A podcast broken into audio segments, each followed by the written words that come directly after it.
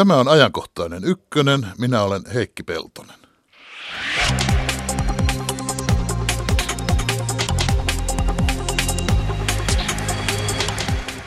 Vuosi sitten ei turvapaikanhakijoiden tulvasta vielä tiedetty mitään.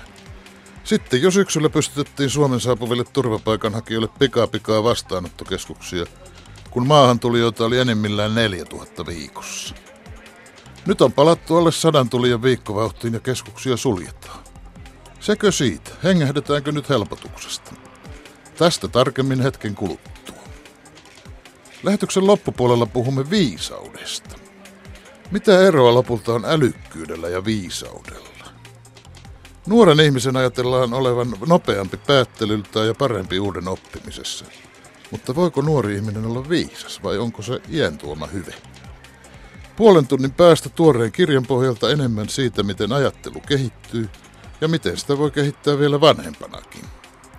Muistutettakoon myös lähetysikkunasta. Tervetuloa Ajankohtaiseen Ykköseen Annu Lehtinen. Kiitos. Suomen Pakolaisavun toiminnanjohtaja. Ja tervetuloa Pertti Torstila, Suomen Punaisen Ristin puheenjohtaja. Olethan siellä. Kyllä olen puhelimen päässä. Sinä olet jo juhannusta viettämässä maalla, eikö niin? No näin on. Rantalaiturillako istuskelet? En istu kuin sataa parhaillaan Hämeenlinnassa. Ahaa, no meidän kateutemme täällä sinua kohtaan väheni huomattavasti tässä kohtaa. Mutta monipuoliset tulevat olemaan juhannussäät, sanoi sääennustajamme juuri äsken. No niin, kyllä. No leppoisa tunnelma vallitsi viime juhannuksen aikoihinkin Suomessa, koska juuri tuolloin ei vielä osattu aavistaakaan, että muutaman kuukauden kuluttua tänne tulee turvapaikanhakijoita tulee tuhansittain Torniosta Ruotsin rajan yli, että niitä tulee Venäjältäkin, vaikkei nyt tuhansia sentään. Aina ennenhän pakolaiset olivat matkallaan pysähtyneet jonnekin muualle. Miten se on syksyn mittaan Suomen henkinen ilmapiiri muuttuu ja maahanmuuttopolitiikka muuttui vai muuttuiko Pertti Torstila? Ilmapiiri kiristyy tuntuvasti ja tämä kansalaiskeskustelu, erityisesti sosiaalisessa mediassa tapahtuva keskustelu, meni varsin villiksi. Samanaikaisesti me havaitsimme yhtä aikaa valtavan sympatia-aallon. Saimme vapaaehtoisia Punaisen Ristin piirissä 10 000 ja keräsimme rahaa ennätysmäärän. Tässä oli kaksi tällaista vastavirtaa, jotka menivät yhteen kovaa vauhtia, ja tällä hetkellä tilanne on tasaantunut, kun on vähemmän tulijoita ja on ehkä totuttu enemmän jo katsomaan näitä toisen näköisiä ihmisiä. Miten sinä näet, Annu Lehtinen, muuttuuko Suomen henkinen ilmapiiri? Kyllä siinä näkyy Suomen ilmapiirissä muutosta, mikä oli tietysti ihan ymmärrettävää, että kun ajatellaan sitä, että Suomeen oli aikaisemmin saapunut aika tasaisesti vuosittain semmoinen 1500-1600 turvapaikanhakijaa, ja yhtäkkiä me näimme hyvin lyhyessä ajassa semmoisen valtavan nousun, että oli yli 32 000 turvapaikanhakijaa. Se herätti tietysti paljon pelkoa, paljon semmoista asiasta tietämätöntä reaktiota. Että kyllä se asenneilmapiiri kovasti kiristyi, mutta vähän samoilla linjoilla sanoisin, että samalla kun alkoi kasvaa se kriittisyys ja ehkä semmoisten kriittisten äänien kuuleminen, niin samalla kasvoi myös se niin kuin tavallisen suomalaisen valtaväestön osoittama tuki myös meidän kaltaiseen toimintaan ja meidän kaltaisille järjestöille. Paljon vapaaehtoisuutta ja vapaaehtoistumista nähtiin myös. Tietysti tämä pakolaisvirta, sehän ei tulvinut vain Suomeen. Siis samalla tavallahan yllättäviin turvapaikanhakijamääriin törmättiin oikeastaan kaikissa Keski-Euroopankin maissa ja muissa Pohjoismaissa. Ja kukin etsi omia ratkaisuja. Kun ei Euroopan unionin yhteistä toimintalinjaa löytynyt ja se vähän mitä löytyi, niin se ei sitä kaikille maille kelvannut. Miksi se Pertti Torstila, se tilanne juuri viime vuonna kansainvälisesti muuttui ratkaisevasti?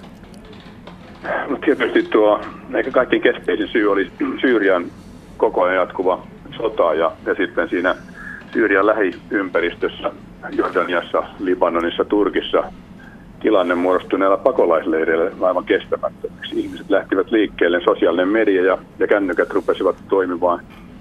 Sieltä se oli eräänlainen makkaraefekti, että kun puristettiin sieltä toisesta päästä, niin sitten rupesi Eurooppaan tai virta kulkemaan ja kulkeutui sitten tietysti tänne ihan pohjoisille rajoille asti.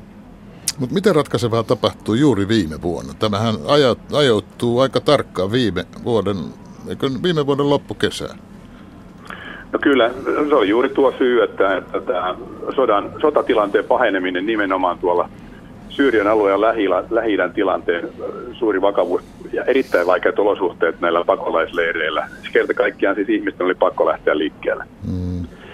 Pakolaisiahan meillä on ollut maailman sivuja. Tämä tilanne ei ole mitenkään siinä mielessä erikoinen ja outo, mutta paine muodostui kestämättömäksi. Ja kyllä mä sanon, paljon pistän myöskin tämä niin sanottu viidakkoradion piiriin, että ihmisille rupesi tulemaan tietoa. Jokaisen korvalla on kännykkä ja kaikki tiesivät, että tuohon suuntaan voi lähteä, kannattaa lähteä yrittämään. No nyt on tilanne tyyntynyt, kun Suomeen tuli viime syksynä enimmillään 4000 turvapaikanhakijaa, niin nyt ovat tulijamäärät 100 tienoilla viikossa. Mikä tähän todella... jopa vielä vähemmän. 51 oli meillä tämä juhannuksen alusviikko. Joo. 51 tulijaa. Mikä tähän tyrehtymiseen on eniten vaikuttanut? Mitä sinä sanot, Annu Lehtinen? No kyllähän tässä tietysti ratkaisut, joita yksittäiset valtiot kansallisella tasolla tai EU on tehneet ja tähän on vaikuttaneet ihan varmasti tähän. Ja tähän liittyy tietysti sitten nämä maahanmuutto- turvapaikanhakupoliittiset linjaukset, joita on tehty niin Suomessa kuin muuallakin. Yksinkertaisesti turvaan hakeutuminen on vaikeutunut, reittejä on vaikeampi löytää ja entiset reitit on sulkeutuneet. Onko tähän vaikuttaneet enemmän Suomessa tapahtuneet asiat, suomalaiset toimenpiteet vai muualla tapahtuneet? Mitä sanot, Pertti Torstila?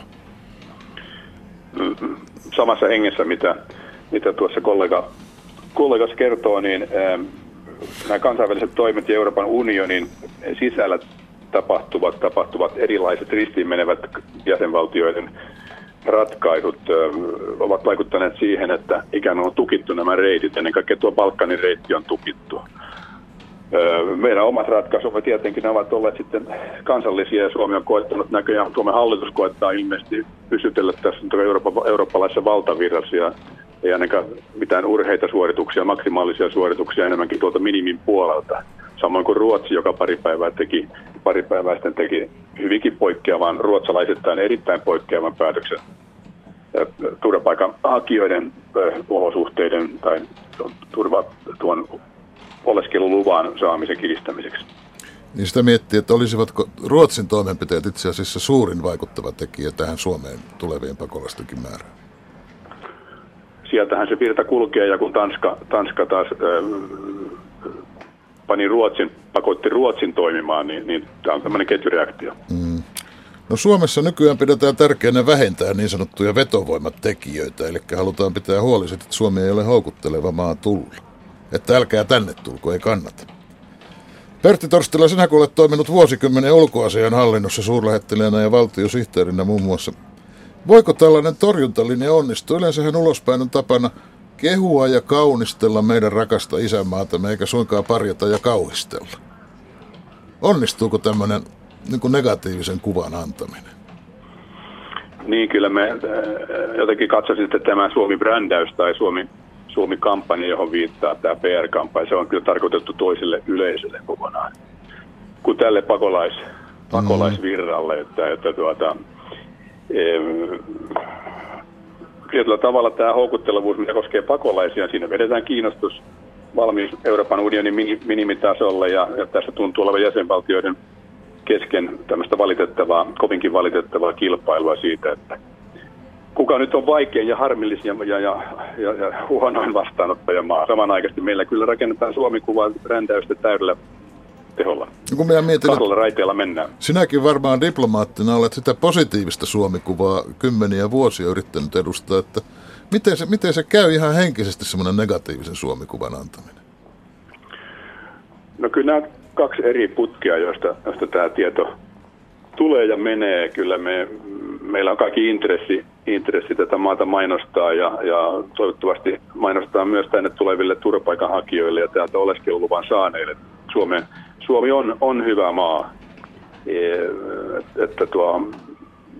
Mä näen nämä kaksi asiaa kokonaan kyllä ihan toisistaan erillistä. Niin, mutta nyt pitäisi toimia semmoisella kaksoistrategialla, niinkö, että köyhille turvapaikanhakijoille todistetaan, että tämä on paha paikka elää, ja sitten muille pokkuroidaan, että tervetuloa vaan tänne Suomeen, tämä on hyvä maa, ja lakaisemme esteet tieltä.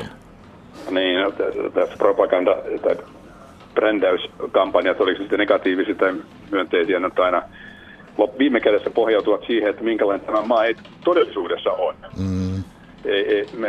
Suomi ei välttämättä ole mikään onnela missään mielessä. Meillä menee, talous on mennyt huonosti viime vuosina ja vaikeat olosuhteet paljastuvat tietysti näille pakolaisille ja turvapaikanhakijoillekin vasta ajan kanssa. Että ei pidä Suomea huonona valintana mitenkään, vaikka verrattuna muuhun Eurooppaan pakolaisten kanssa ilmiössä, jos ajatellaan sitä, että Suomi on väkilukuunsa nähden ottanut vastaan neljänneksi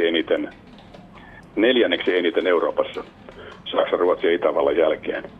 Jos halutaan, että maine on huono, niin aina parempi tietysti, jos se huono maine perustuu tosiasioihinkin. Niin, tosiasioiden parissa meidän täytyy kuitenkin näitä faktat ratkaista. Toinen juttu on se, että näistä eri kohderyhmistä niin tuskin ne niin erityisen tarkasti seuraavat Suomen virallista propagandaa, vaan ne käsitykset Suomesta muodostuvat tuttujen ja tutun tuttujen ja nettituttujen kautta ja voivat perustua mihin tahansa huhuihin ja väärinkäsityksiin. Kyllä, mä luulen, että mehän emme pysty hallitsemaan tätä Suomi-kuvaa, vaikka yrittäisimmekin. Ei. Mutta miten se on? Onko Suomi turvapaikanhakijoille huono valinta, jos Euroopan maita keskenään vertaa? Sano sinäkin. No mä sanoisin itse asiassa tähän näin, että totta kai niin kuin tuossa kollegakin sanoi, että Euroopan valtioilla alkaa olla tällä hetkellä tällaisten kansallisten ratkaisujen etsimisen hetki, jolloin etsitään tiukennukseen pohjautuvia ratkaisuja. Et Suomi on tietysti siinä hyvin samalla linjalla kuin monet muut, mutta ei suinkaan yhtä tiukka kuin muut maat. Mutta sitten kun lähdetään katsomaan sitä pakolaisuutta ja turvan hakemista ja sitä, mikä sitten lopulta on siinä kotoutumisessakin tärkeää, pakolaiset lähtee hakemaan turvaa ja he lähtee hakemaan hyvää, osallistuvaa, ihmisarvoista elämää, johon kuuluu sen tyyppisiä asioita kuin perhe ja perheen yhdistyminen esimerkiksi keskeisenä. Suomi on tässä tehnyt ihan eilen itse asiassa päätöksiä siitä, että perheen yhdistäminen kiristyy huomattavasti, tulee jopa ehkä käytännössä mahdottomaksi valtaosalle, että totta kai siitä näkökulmasta Suomen houkuttavuusta, jos sitä voidaan sellaiseksi kutsua, niin on ottaa uudenlaista suuntaa. Mm. Siis nykyinen hallitushan on kiristänyt maahanmuuton edellytyksiä. Kyllä. Eilispäivänä äänestettiin juuri tästä ulkomaalaislain muutoksesta eduskunnassa. Ovatko nämä kiristykset käytännössä merkittäviä? Ovatko ne ennen kaikkea symbolisiksi tarkoitettuja? Itse sanoisin näin, että varmasti ovat yksittäisen turvapaikanhakijan kannalta merkittäviä. Ajattelen sitä, että vaikeahan se perheen yhdistäminen on ennen tätä lainsäädännön muuttamistakin ollut. Näinhän se on, mutta sitten jos tilanne kääntyy sen kaltaiseksi, että se on käytännössä mahdotonta, niin sillä on väistämättä varmasti vaikutuksensa sillä, että miten turvapaikanhakijat näkevät niin kuin pitkäkestoisesti jäämisensä Suomeen ja olemisensa Suomessa. Että olemme toki nyt jo nähneet turvapaikanhakijoiden joukossa semmoisia turvapaikanhakijoita, joiden hakemukset on rauenneet, että he ovat päättäneet sitten lopulta palata. Mm. Että tämän tyyppinen tilanne saattaa lisääntyä. Pertti Torstila, ovatko nämä kiristykset käytännössä todella tuntuvia? No, haluaisin korostaa sitä, että tässä liikutaan hyvin herkässä maastossa siinä mielessä, että jokainen askel tuohon suuntaan, kuin mitä eduskunnassa nyt vietiin, tämä perheiden yhdistämiskysymys ja muut kiristystoimet heikentävät siis Suomen uskottavuutta kansainvälisten sopimusvelvoitteittemme kanssa.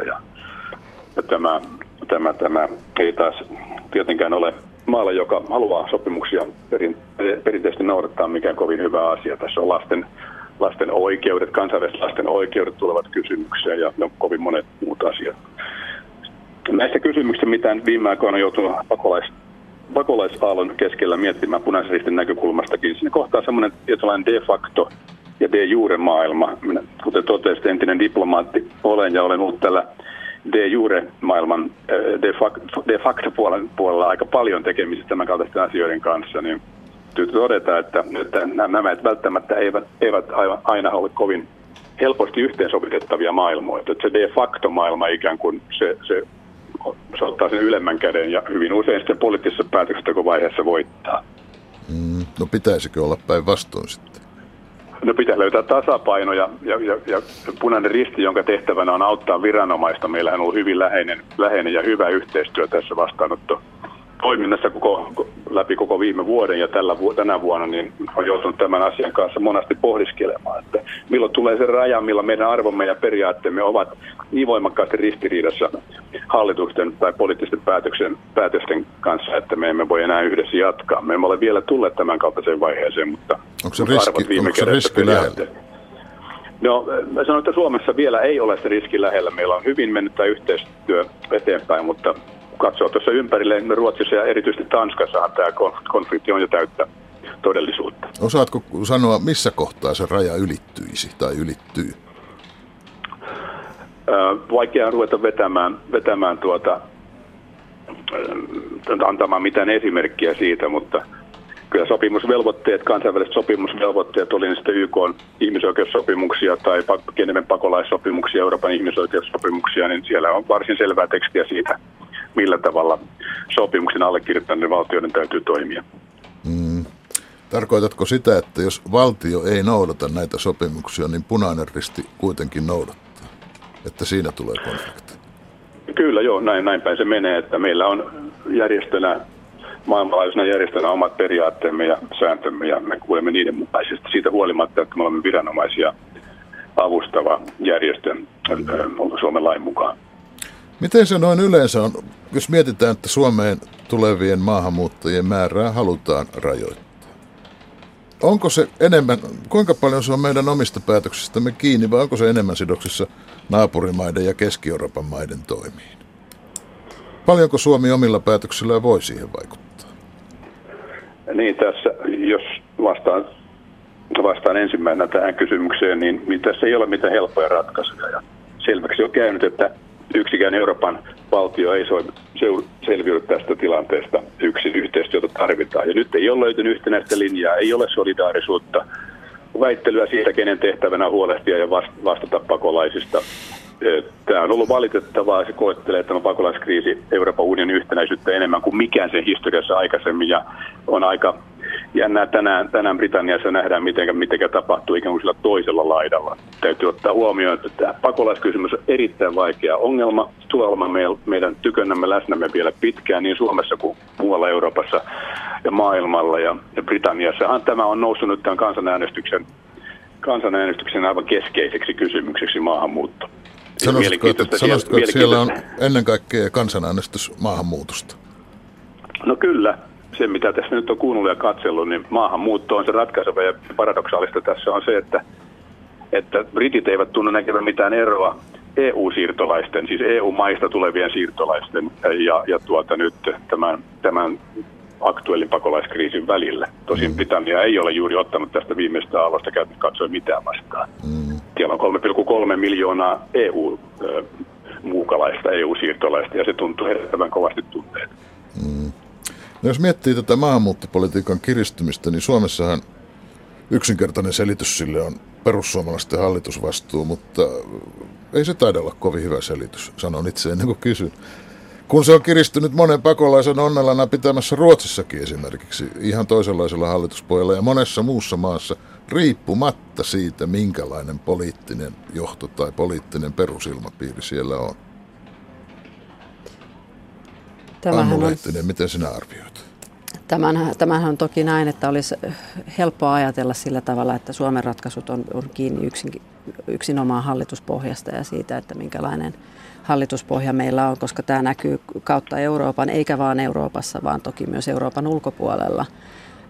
Tilanne ja ilmapiiri ja toisaalta poliittiset linjaukset on kiristymään päin, niin kysymys on jostain muusta. Ja mä näkisin itse tietenkin näin, että ensisijaisesti me ollaan sen äärellä, että niin kauan kuin meiltä puuttuu niitä yhteisiä eurooppalaisia ratkaisuja ja toisaalta yhteistä eurooppalaista turvapaikkapolitiikkaa ja linjaa, niin me enenevässä määrin ollaan kiristyvissä kansallisissa ratkaisuissa niin kauan kuin tämän yhteisen vastuun kantaminen ei jakaudu tasaisesti, niin me nähdään tämän tyyppisiä kansallisia kiristyviä linjauksia. Mistä se johtuu, että Euroopassa, ja nyt puhun siis EU-Euroopasta, ettei saada mitään tämmöistä yhtenäistä linjaa aikaan, Pertti Torstila?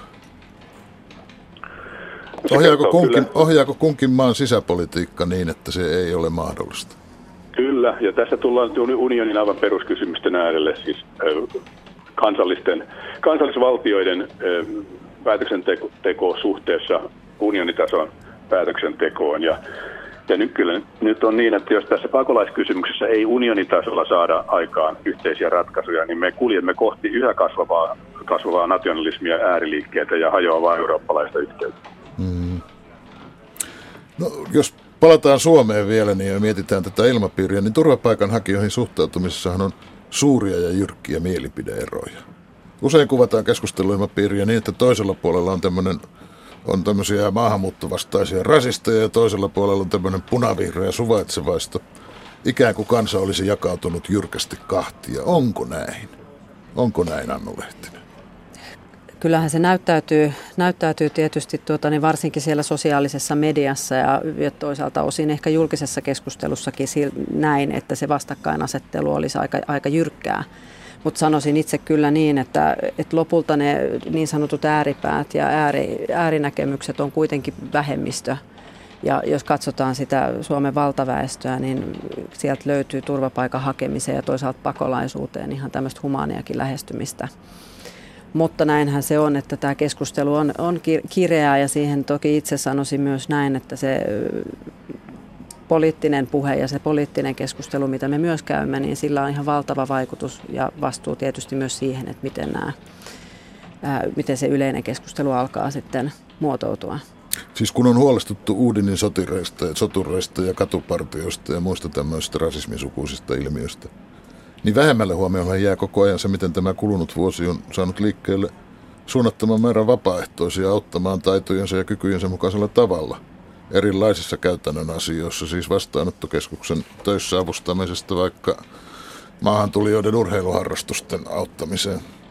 Teillähän on, Pertti Torstila, Punaisella Ristillä pitkät perinteet vapaaehtoistoiminnasta. Miltä tämä viimeinen vuosi siitä näkökulmasta on näyttänyt? Se on ollut jättiläismäinen saavutus ja olen äärettömän ylpeä Punaisen Ristin vapaaehtoisista ja äärettömän ylpeä myös muiden järjestöjen vapaaehtoistoiminnasta, vaikka Punainen Risti nyt on joutunut tässä ehkä ykkösvastuuseen. Se on valtava yhteiskunnallinen voima ja minä olen samaa mieltä siinä, että tämä äänekäs vähemmistö, se on todellakin vähemmistö, vaikka onkin äänekäs. Ja tämä suuri enemmistö suomalaisia ajattelee samalla tavalla kuin nämä vapaaehtoiset ihmiset. Sitten meillä on aika mielenkiintoisia kehitysvaiheita, tietysti kun on Punaisen Ristin työntekijänä nähnyt läheltä, mitä näissä vastaanottokeskuksissa todella tapahtuu, niin meillähän on tilanteita, kuten esimerkiksi tämä Kyyjärven kunta, joka päätti nipin napin ottaa vastaanottokeskuksen, ja tällä hetkellä he haluavat ehdottaa, että nämä vastaanottokeskus pysyy, kun niitä tällä hetkellä suljetaan ja ovat tarjoamassa työpaikkoja. Ja siellä eivät polttopullot enää lennä. Sellainen yrittäjähenkinen kunta, joka on ymmärtänyt, että tässähän on resurssi, tässä on voima. Eikä se ole ainoa, mutta se nyt on minullekin. Minäkin tiedän, Kyyjärven se on noussut esiin. Ei ole ainoa ollenkaan. Ei. Miten paljon tässä vapaaehtoistoiminnassa on liikkeellä suomalaisia? Paljonko Punaisella Ristillä on?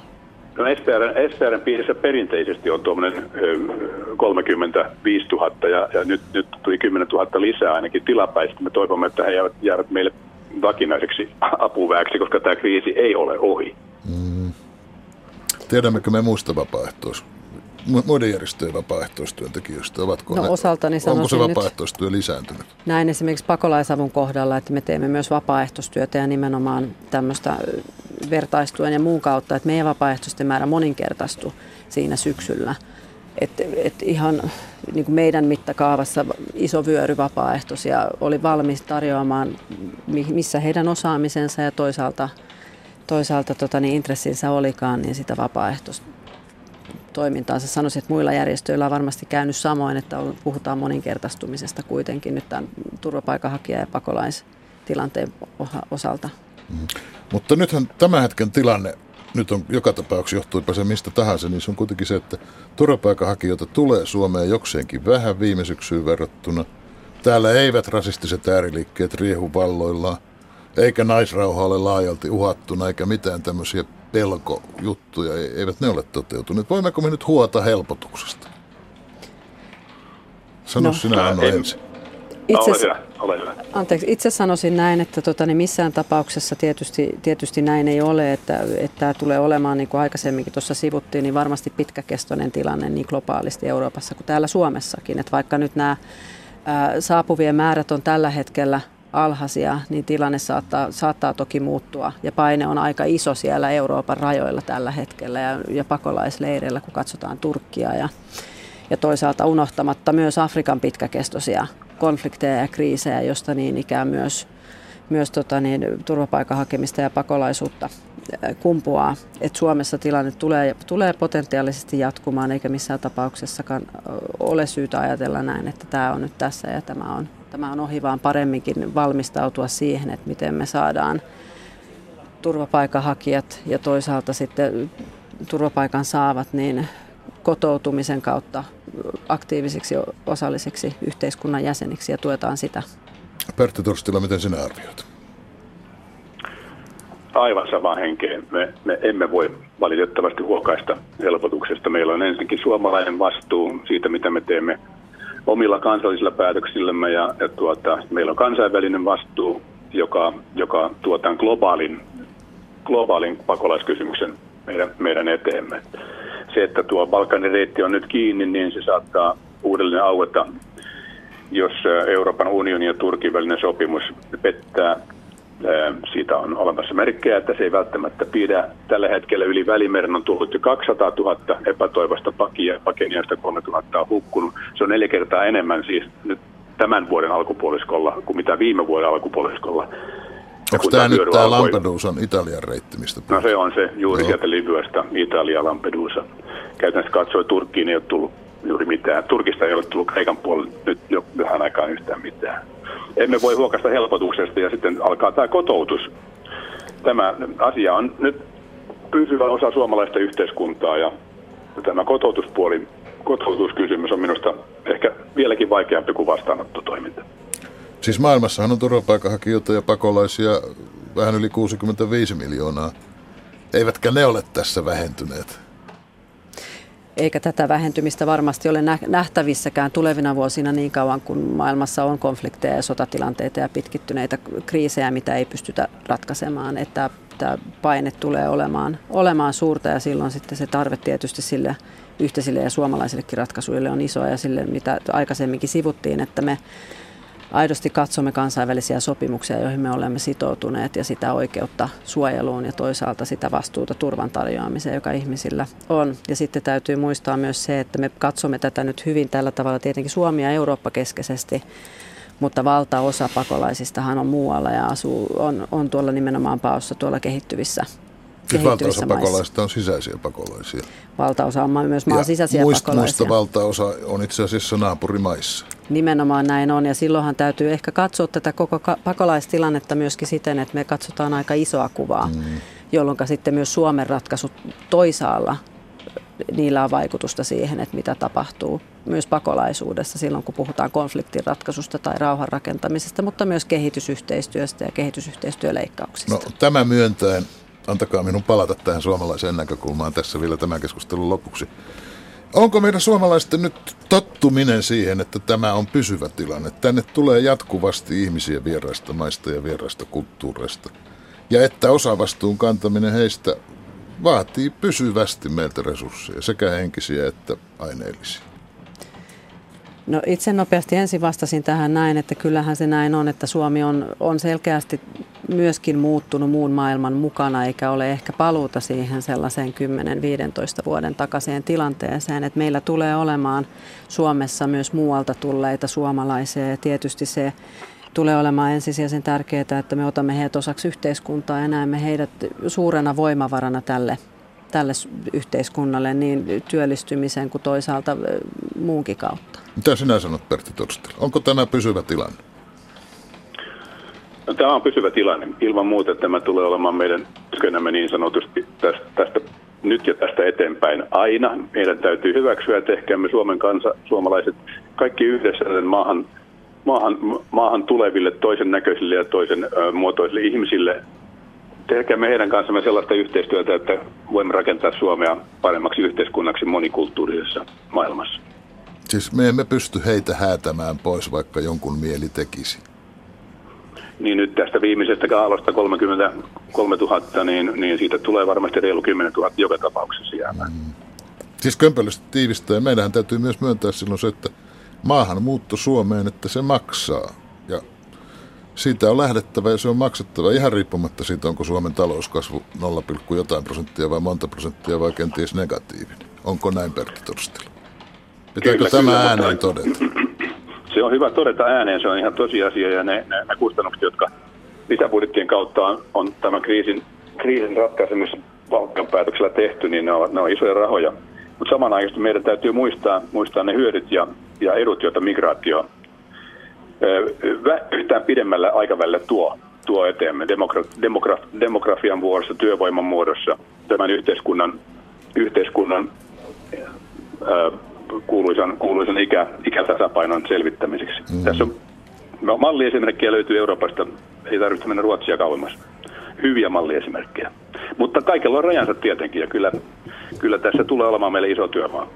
Annu Lehtinen, sinä saat lopettaa tämän Minä keskustelun. Sanoisin tähän isoon työmaahan sen, että nyt keskeiseksi asiaksi jää se, että miten me hoidamme kotoutumisen ja otamme nämä ihmiset vastaan ja tuemme heidän yhteiskuntaan sopeutumista, että se määrittää sen, että mikä se hyöty tulee sitten tulevaisuudessa olemaan ja ei kosketa vaan tätä sukupolvea, vaan seuraavaa.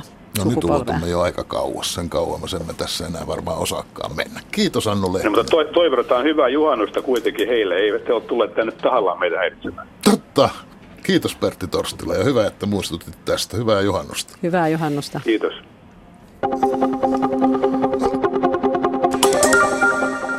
Samppa Korhonen, terve. No terve, Heikki. Vaikka tuossa juuri sanottiin, että ei tänne ole kukaan tullut tahallaan ja väkisin. Vähän niin kuin turistina pakolaisena. Se oli niin vähän niin kuin tiedänpojissa sanotaan, että emme ole viekkaudella emmekä vääryydellä. No, Yle Radio 1 lähetysikkunassa tällaistakin epäillään ja myös ihmetellään viimevuotista pakolaisaaltoa. Kysytään muun muassa, että miksi muut maat päästivät pakolaiset läpi Suomeen, miksi ne ohittivat 10 maata. Lisäksi ollaan sitä mieltä, että raha sitä pakolaisbisnestä ruokkii. Toisille se on hyvä tulonlähde ja sitten kansa maksaa, jolla jo muutenkin on kurja. Toisaalta tarjotaan myös tämmöistä suhteellisuutta, ellei kyse ole sarkasmista, mutta lähetysikkunassa kirjoitetaan, että on sieltä Afrikasta ennenkin tultu. Jo Neandertalin ihminen lähti sieltä tallustelemaan paljon ennen meitä. Sä kun olet hyvä näissä luonnontieteissä, niin näinkö se oli, Samppa? No sanotaanko nyt, että kyllähän se ihmisen ja kaikkien ihmislajien alkukoti siellä Afrikassa on ja sieltä Itä-Afrikasta sieltä on sitten lähdetty. Mutta siitä on aikaa. Ja nyt mennään sitten hyvin kehittyneeseen ihmiseen. Kohta on juhannus ja moni suomalainen on vähemmän viisaasti vesillä ja mökeillä ja älyämpärissä, joten nyt on hyvä puhua viisaudesta ja älykkyydestä. Nopea kysymys Heikki sinulle. Onko takin kääntö? Tämä on jopa haukkuma sana, mutta onko takin kääntö oikeasti synti vai hyve? Takin kääntö on negatiivinen ilmaisu, mutta kyllä mielipidettä pitää voida muuttaa. Juuri näin. Jos siis kuulee vastapuolelta paremman argumentin, niin silloinhan se on hienoa kypsää ja suoraselkäistä toimintaa osoittaa kehittynyttä ajattelua. Eikö näin? Näin voi sanoa. No, tällainen kysymys tuli mieleen siis siitä, kun nyt puhutaan viisauden ja ajattelun kehittymisestä, erityisesti aikuisuudessa. Ihan lähiaikoina julkaistaan kirja nimeltä Ajattelun kehitys aikuisuudessa, jonka tekijöinä on alan asiantuntijoita Suomen eri yliopistoista. Aloitetaan, ennen kuin puhutaan ajattelun kehittymisestä, niin aloitetaan ymmärryksen ja tiedon korkeammalla ja juhlavimmalla tasolla, eli viisaudella. Miten se eroaa esimerkiksi älykkyydestä?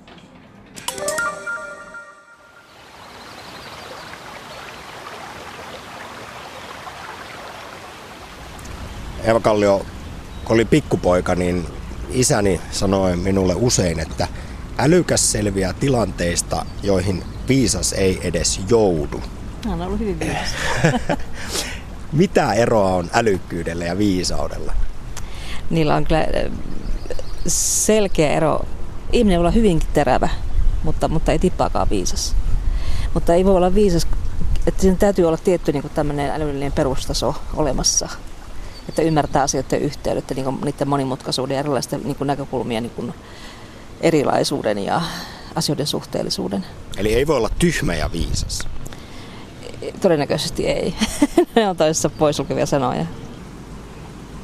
Jos ei voi olla tyhmä ja viisas, niin voiko olla nuori ja viisas vai tuleeko se viisaus iän ja kokemusten kautta? Yllätys, yllätys. Tätä on mitään tukittu aika paljon. Ja tällä hetkellä niin tutkimustulokset näyttää siltä, että siis osassa tutkimuksia ensimmäisiä viisauden merkkejä on havaittu jo noin 18-19-vuotiailla. Ja on myös sillä tavalla sellaisia havaintoja olemassa, että myös väistämättä vanhuus ei tuo viisautta. Että niiden välillä ei välttämättä ole ihan selkeää korrelaatiota. Näin kertoo aikuisiän kognitiivisen kehityksen dosentti Eeva Kallio Jyväskylän yliopistosta. Vaikka älykkyydellä, iällä ja elämän kokemuksilla on suuri merkitys, ne eivät tuo automaattisesti viisautta. Eivätkä ne itse asiassa siihen vielä riitä, koska yksi tärkeä ja jossain määrin yllättävä komponentti puuttuu. Eeva Kallion mukaan viisauteen vaaditaan nimittäin myös eettistä ajattelua. Ihmisen pitää siis osata nähdä oman napansa lisäksi myös muut ihmiset ja heidän hyvinvointinsa. Kun on tällainen niin määritelty viisaaksi, kun ihmisiltä on kysytty, että ketä ihmisiä pitää viisaana, esimerkiksi niin kuin äiti Teresaa tai Nelson Mandelaa tai Martin Luther Kingiä, ja kun heiltä on pyydetty perustelua, että miksi juuri nämä henkilöt ovat viisaita, niin ihmiset niin tuovat väistämättä esille sen, että he ovat niin pyrkineet tämmöiseen niin sanottuun itsetranscendenssiin, eli yrittäneet itsensä. He on pyrkineet niin kuin yleiseen hyvään, niin kuin muiden laajemman ryhmän niin kuin yleiseen hyvään kuin ainoastaan oma itsensä hyvään. Ja jopa niin kuin käyneet kovan kärsimyskoulun niin kuin sen yleiseen hyvään niin kuin pääsemiseksi. Että eräät tämmöisen uhrautumisen tehneet niin kuin tämmöisen niin kuin laajempien moraalisten periaatteiden niin kuin saavuttamiseksi. Eli tämä eettinen komponentti on semmoinen, joka niin kuin on tämmöinen yksi osa lisänä tähän aikuisajattelun kehityksen malleihin, kun puhutaan viisaudesta. Että viisaus on pikkasen niin laajemmin käsite vielä. Eeva Kallio, jos eettisyys liittyy tähän, niin voisiko myös sitten sanoa, että rikollinen voi olla, tai oikein ketkukaveri voi olla kyllä älykäs, mutta ei koskaan viisas. Niin, tämä täytyy muistaa, että siinä on aina tämä eettinen komponentti. Viisaus on niin kuin sellaista toimintaa, joka jollakin lailla ei vain hyödytä itseä, vaan siinä on niin kuin laajempi tämmöinen niin kuin sosiaalinen näkökulma. Näin on määritelty sitä, mitä viisaus on. Viisaus, jota arvostetaan ja jota moni itselleen toivoo, vaan mitä ei lähellekään kaikilta löydy. Tästä päästään kuitenkin tärkeään onneen onnettomuudessa. Toisin kuin usein luullaan, viisaudessa ja muissa mielenkyvyissä ei ole kyse jostain ulkoa tulevasta harvojen lahjasta, vaan asioista, joita jokainen voi harjoittaa, ja mikä tärkeintä, iästä riippumatta. Dosentti Eeva Kallion toimittamassa uudessa poikkitieteellisessä kirjassa Ajattelun kehitys aikuisuudessa kohti moninäkökulmaisuutta suomalaiset eri alojen asiantuntijat pohtivat otsikon mukaisesti, miten ajattelumme kehittyy aikuisena ja toisaalta miten sitä voi kehittää. Eeva Kallio kertoo, että vaikka tietyissä kognitiivisissa kyvyissä tapahtuukin vanhetessa heikkenemistä, niitä tulevat kompensoimaan uudenlaiset elementit. Mielen kehittyminen ei ole siis vain nuorten etuoikeus. Tiettyjä ikävaiheita niin voidaan sanoa, että mihin asti esimerkiksi niin kognitiivinen kehitys niin on suhteellisen niin skarppia, terävää ihmisellä. Ja tietyssä niin ikävaiheessa alkaa tietynlainen niin taantuma tiettyjen ajattelun niin alueiden niin kohdalla. Mutta samaan aikaan tulee niin sitten esille muita muotoja, kuten esimerkiksi niin viisauden ja tämmöisen niin harkinnan niin kuin nouseminen. Että kun osa alueista niin kuin laskee, niin sen sijalle alkaa tulla tällaisia muita muotoja ajattelussa. Voidaan sanoa, että ihmisellä on ylipäätään ajattelun kehittymisessä 3 eri vaihetta elämän varrella. Ensimmäinen kehitysaskel on nuoruudessa tuleva ehdottomuus ja mustavalkoisuus. Sen jälkeen kasvaa moninäkökulmainen ajattelu, eli ihminen oppii tarkastelemaan asioita eri perspektiiveistä. Viimeisimpänä portaana tulee niin sanottu sitoutunut moninäkökulmaisuus. Silloin ihminen kykenee luomaan näistä edellä mainituista erilaisista näkökannoista synteesin, yhdistelmän sekä itsenäisesti punnittuja mielipiteitä.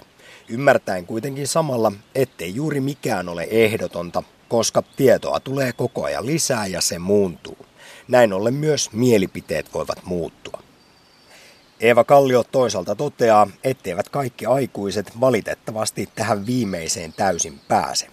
Ja se estää myös esimerkiksi viisauden syntymistä.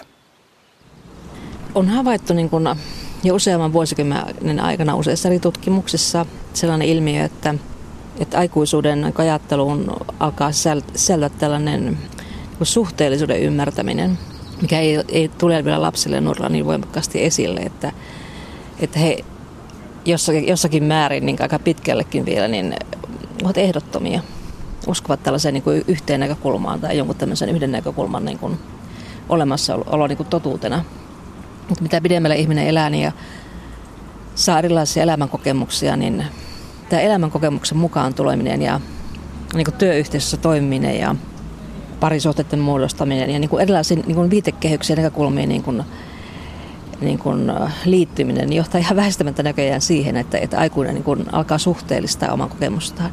Ei enää ole sillä tavalla niin kuin tylyn ehdoton, sanoisinko, että jokin asia on ehdottomasti totta, vaan alkaa niin kuin puhua tällaisesta, että tämä voi niin kuin riippua, niin kuin, miltä kannalta asiaa niin kuin katsotaan. Että tähän on monta erilaista vastausta tähän kysymykseen. Niin valitettavasti kaikillahan tätä ei tapahdu. Ei, aikuisuudessakaan. Että osa jää siihen, että niin kun haluavat pitäytyä niin kun vaan yhteen näkökulmaan. Mutta suurin osa kuitenkin saa tämmöisen niin kun piirteen niin kun ajattelunsa, että kykenee tämmöisen moninäkökulmaisen ajatteluun. Mutta miten sitä omaa ajattelua sekä kognitiivisia kykyjä voi konkreettisesti kehittää esimerkiksi vanhemmalla iällä? Voiko yksioikoisesta ja kyynisestä juntturasta kuoriutua eri näkökantoja harkiten pohtiva viisas? Tai voiko nykypäivän digihärpäkkeistä täysin pihalla olevasta henkilöstä kasvaa nohevasti somea käyttävä multitaskaaja? Eeva Kallion mukaan kyllä. Usein kun ihmiset väittävät iän karttuessa, etteivät tällaisiin pysty, kyse on enemmän laiskuudesta kuin kyvykkyydestä. Tiedetään tällä hetkellä varsin varmaksi, josta ollaan hyvin innostuneita psykologian piirissä niin, ja neurologian piirissä on aivojen neuroplastisuus, eli aivojen muokkautuvuus. Eli myös aikuinen pystyy muokkaamaan omia aivojaan ja omia kykyjään, että siihen on olemassa sellaisia menetelmiä, minkä tahansa asian niin kuin harjoittaminen ja harjoittelu johtaa väistämättä niin kuin tiettyjen aivorakenteiden muuttumiseen, tiettyjen yhteyksien syntymiseen. Ja se edellyttää sitä, että ihminen niin kuin tahdollisesti päättää ja tekee tietoisen valinnan harjoittaakseen pitkäjänteisesti ja kärsivällisesti ja hyvin sisukkaasti jotakin tiettyjä taitoja. Eli se, minkä ottaa niin esimerkiksi kokonaisuuksien hahmottamisen, niin sitähän voi esimerkiksi tehdä kirjojen lukemisen kautta. Että lukee kirjan ja tekee siitä jotakin tämmöisiä esimerkiksi muistiinpanomerkintöjä sen kokonaisuudessa juonesta, sen erilaisista motivaatioperustasta, mitä ihmisillä siellä on, eri tunteista, eri tämmöistä tapahtumista. Ja tekee tällaisesti niin kuin itselleen tietoisesti kirjoittaen tämän kirjan, niin eräällä tavalla pienenä tiivistelmänä ja harjoittelee sitä niin useamman kirjan kohdalla. Kaikki harjoittelu johtaa siihen, että se opitaan, mitä opitellaan. Se on hyvin yksinkertainen peruslogiikka, mikä kaikessa niin kuin ihmisen toiminnassa on. Se on koulun tarkoitus myös. Se opitaan, mitä me opetetaan. Mutta ihmiset niin kuin aikuisuudessa jollakin väsähtävät, että voivat käydä kuntosalilla. No kuntosalikin on hyvä esimerkki siitä, että se mitä treenataan, se tulee paremmaksi. Se on ihan niin kuin väistämätön tulos. Kaikki tietää sen, että näin se käy.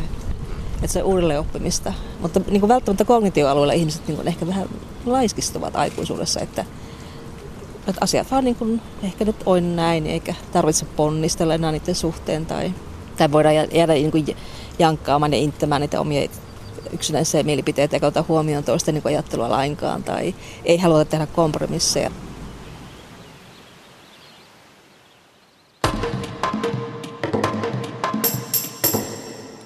Se olisi sitten juhannusaatto, jos juhannus olisi kalenterissa sillä vanhalla paikallaan.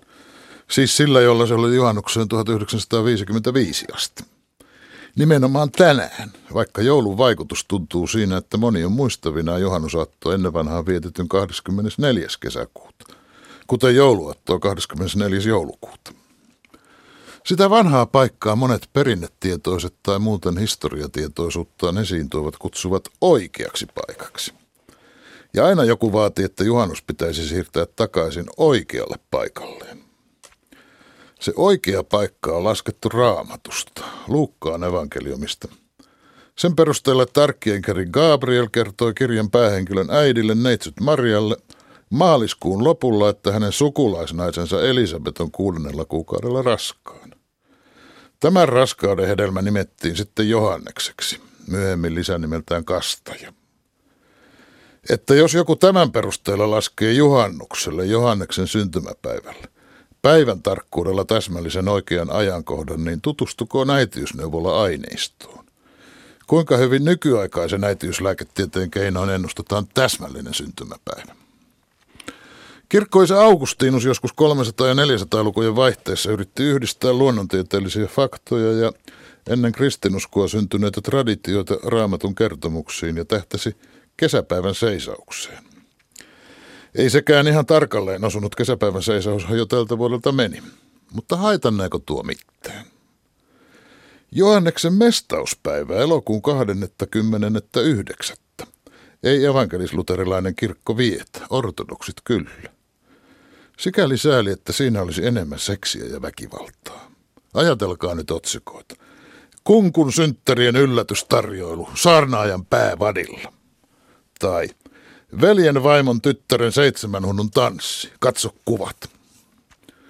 Raamattuaiheisissa Hollywood-elokuvissahan tämä Herodes, Salome ja Johanneksen pääkohtaus on helposti päässyt käsikirjoitukseen. Kun se mahdollistaa sen, että tanssijalle ei pueta päälle kuin ne 7 huntua. Juhlimisen kannaltakin olisi hyvä, jos juhlan aihe liittyisi bileisiin. Ja sellaisethan Galilean kuvernööri Herodeksella oli meneillään, kun Johannes kastaja päänsä menetti. Johanneksella itsellään ei tietysti ollut juhlimiseen aihetta. Mutta hän nyt oli papin poika, josta enkeli jo poikaa alulle pantaessa sanoi, että viiniä ja väkijuomia hän ei juo. Me mestauspäivän viettäjät ottaisimme Herodeen mitalla Pohjanmaan kautta. Mutta nythän tämä juhannus on melkein oikeana päivänä perinnetietoisellekin juhannusjuhlijalle. Olkoon Mittumaari onnellinen. Maahanmuutosta olivat tässä lähetyksessä keskustelemassa Suomen Punaisen Ristin puheenjohtaja Pertti Torstila ja Suomen Pakolaisavun toiminnanjohtaja Annu Lehtinen. Viisaudesta oli haastateltavana aikuisiän kognitiivisen kehityksen dosentti Eeva Kallio Jyväskylän yliopistosta. Tämän lähetyksen rakensivat kanssani Samppa Korhonen, Mikko Lohenoja ja Tarja Oinonen. Minä olen Heikki Peltonen.